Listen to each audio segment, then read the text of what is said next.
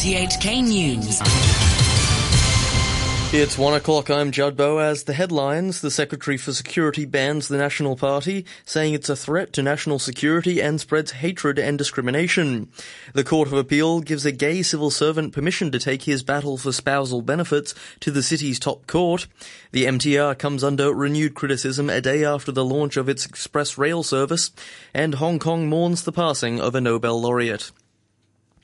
The government has decided to ban the pro-independence Hong Kong National Party from operating based on the Societies Ordinance. The decision was announced in a gazette and takes immediate effect. The Secretary for Security, John Lee, said he made the call after careful and comprehensive consideration and taking into account the deliberation made by the party. He said it's clear that the party promotes hatred and poses a severe threat to public safety and national security. The Hong Kong National Party has a very clear agenda to achieve its goal of Hong Kong being made an independent republic. It has executed action to implement the plan. What the agenda of the Hong Kong National Party aims to is in strict contravention to the basic law and also is against national security. The Hong Kong National Party also spreads hatred and discrimination against mainlanders in Hong Kong. It has also made it very clear that it will make use of all means to achieve its goal, and this includes the option of using force. If it is unhappy with the government's decision, the party can appeal to the Executive Council within 30 days.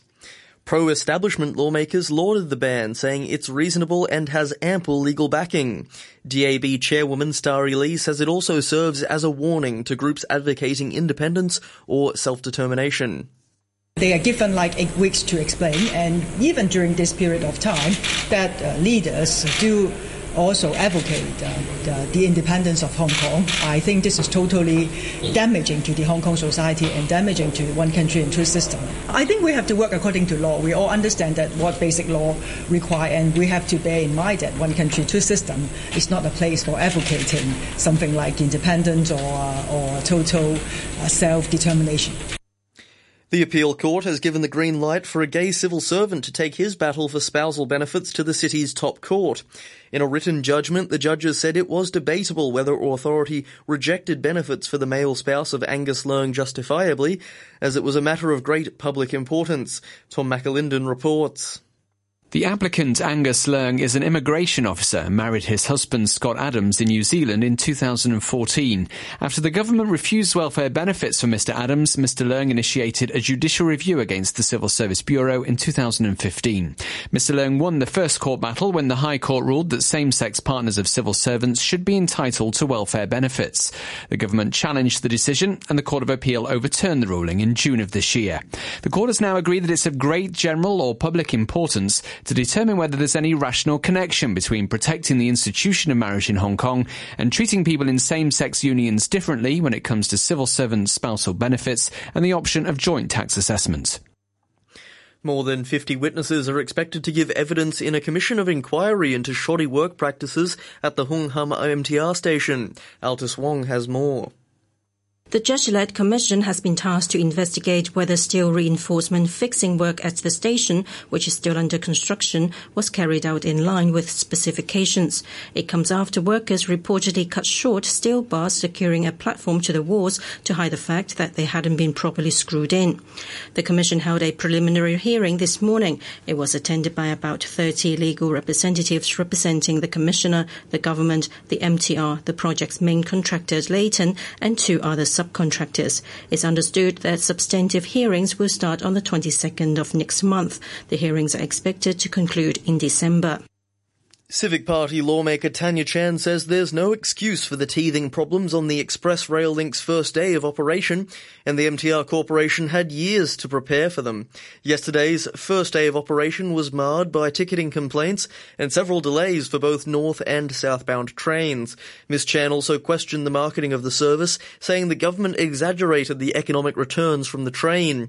She said Hong Kong people were paying a first class price for a second class product it seems that the government has exaggerated the economic um, uh, returns of of the express rails for many, many years. And now we are not having an express rail. I need to reiterate. It's in, in fact, it's a high-speed rail. That means uh, it's not the top uh, level type of uh, rail. And now the speed is lower. The model is not the top one. And all we are having is the second tier or the, uh, or the secondary type of product. However, the chairman of LegCo's railway subcommittee, Michael Tien, advised passengers to buy and collect express rail tickets ahead of time during periods of high traffic. He said the ticketing arrangement was new and it would take time for people to get used to it. But he said the problems on its first day of operation weren't bad compared to the problems when the Chek Lap Kok Airport opened in 1998. Yesterday, nobody knows what's going on, right? I mean, you cannot expect every day there are people who took the high speed rail for the first time in their life and continuing like that. After a while, you get used to know exactly where to go. So all these things, it's like Chek Lap Kok in 1997. Just, just imagine the chaos. I think Chek Lap Kok is much worse than uh, West Kowloon yesterday, right? So we have to actually be mindful of that. Hong Kong is mourning the passing of physicist Charles Kao, the Nobel laureate whose work in fiber optics paved the way for high-speed internet communications.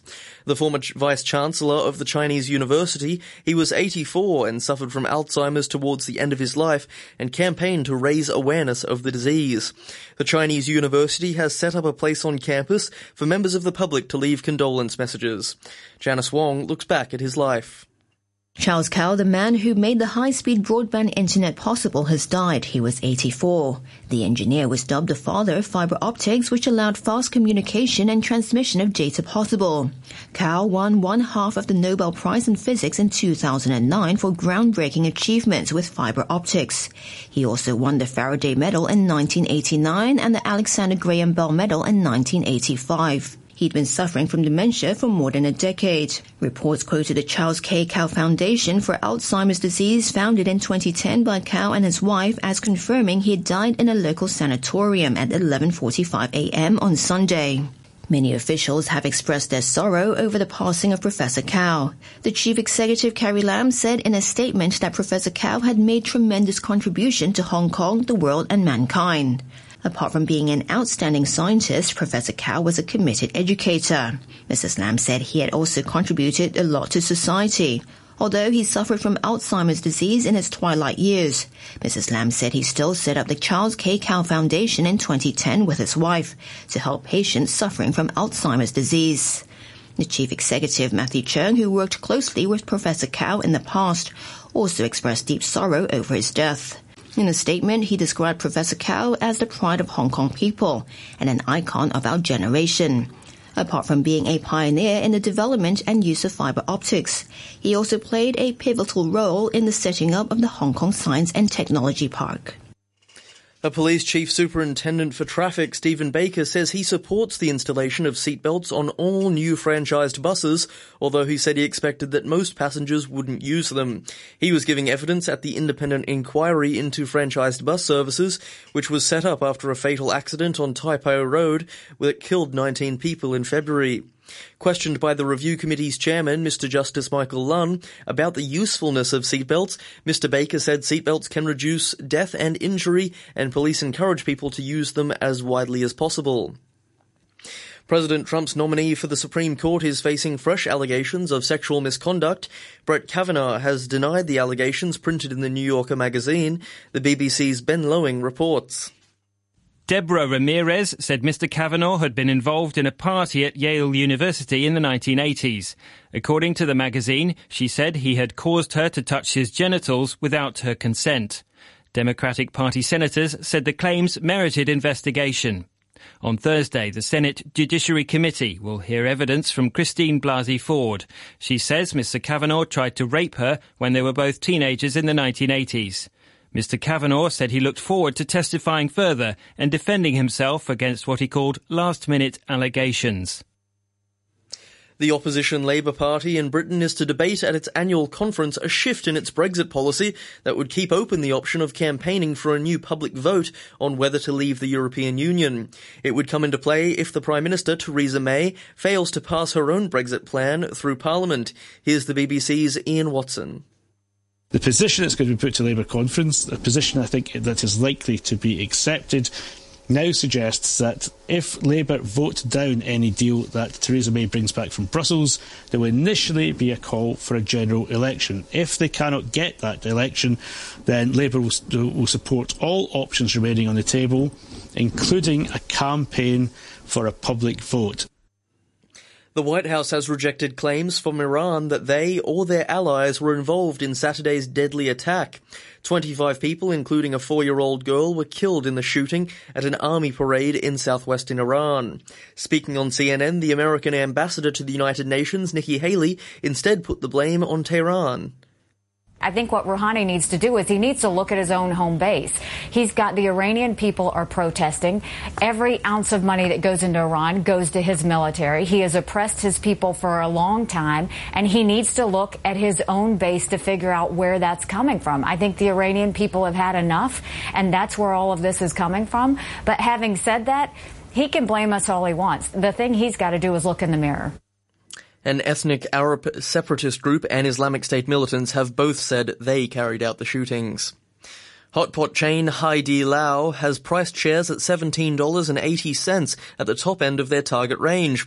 That puts it on track to raise more than $7.2 billion in its Hong Kong listing. 60% of retail investors will be allocated one board lot of shares, which has been more than five times oversubscribed. The shares are expected to begin trading on Wednesday. The hot pot chain owns more than 300 restaurants in the mainland and has outlets in Singapore, South Korea, Japan, and the US. Local blue chips have fallen after China ramped up trade tensions by cancelling tariff talks with the United States and as new tit-for-tat tariffs against each other's goods came into effect at noon. A short while ago, the Hang Seng Index stood at 27,599. That's 355 points down on the previous close. Market turnover was at $37 billion. To currencies, the US dollar is trading at 112.58 yen, the euro is standing at 1 US dollar 17 cents, and the pound is worth 10 Hong Kong dollars 21 cents. And now with sport, here's Damon Pang. Thank you. We have golf first, and Tiger Woods is back. He's won the Tour Championship in Atlanta, his first PGA tournament victory in more than five years. The 42 year old managed to come back from serious back injuries and personal problems to take the ATF PGA Tour of his career. The BBC's Andy Barwell reports. Woods is the winner of the season-ending Tour Championship at Eastlake in Atlanta. He fired a final round of 71, Woods finishing on 11 under par for the event, two shots clear of fellow American Billy Horschel. And although he had a disappointing final round of 73, England's world number one, Justin Rose, is the overall winner of the FedEx Cup playoff title, and with it $10 million, all thanks to Rose having a birdie on the 18th hole and it was a proud moment for Tiger Woods. It was just a grind out there. I, I loved every bit of it, and uh, the fight and the grind and the tough conditions, and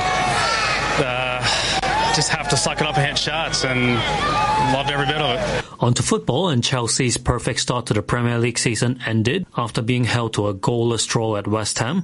The Hammers saw a fine performance from goalkeeper Lucas Fabianski. The Blues manager Maurizio Sarri was far from impressed with his side.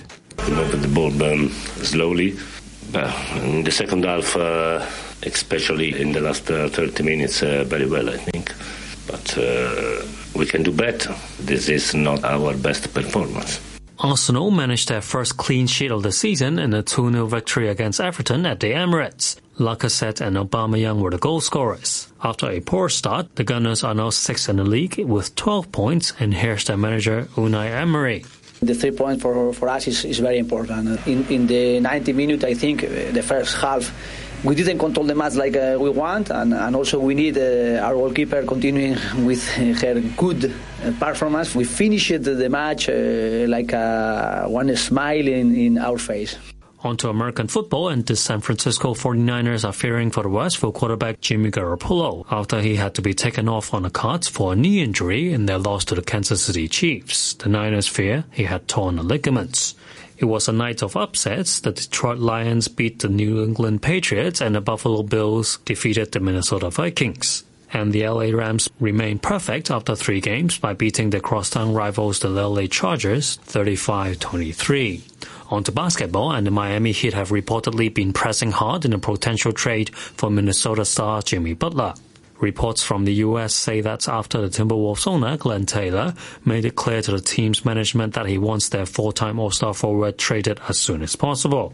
Last week, Butler reportedly told the team that he wants to be traded to a big market team, and he preferred to join the LA Clippers. And that's your sports. Thanks, Damon. And that's the news from RTHK. Yeah, yeah, yeah. Ooh, RTHK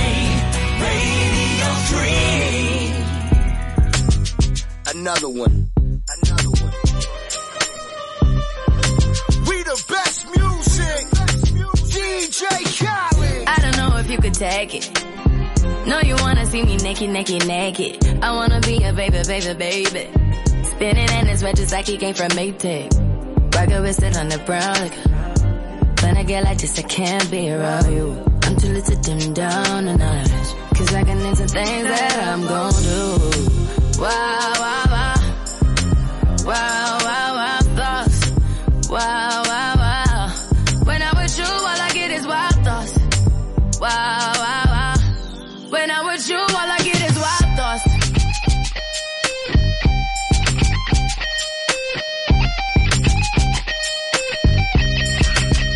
Let's go. I hope you know I'm for the taking. You know this cookie's for the bag. Kitty, kitty, baby, get her things to rest. Like, like, like, like the 68 Jets. Diamonds are nothing when I'm rocking with you. Diamonds are nothing when I'm shining with you. Just keep it white and black as if I'm your sister. I'm too hip to hop around, time to hit with you. I know I get wow, wow, wow. Wow, wow,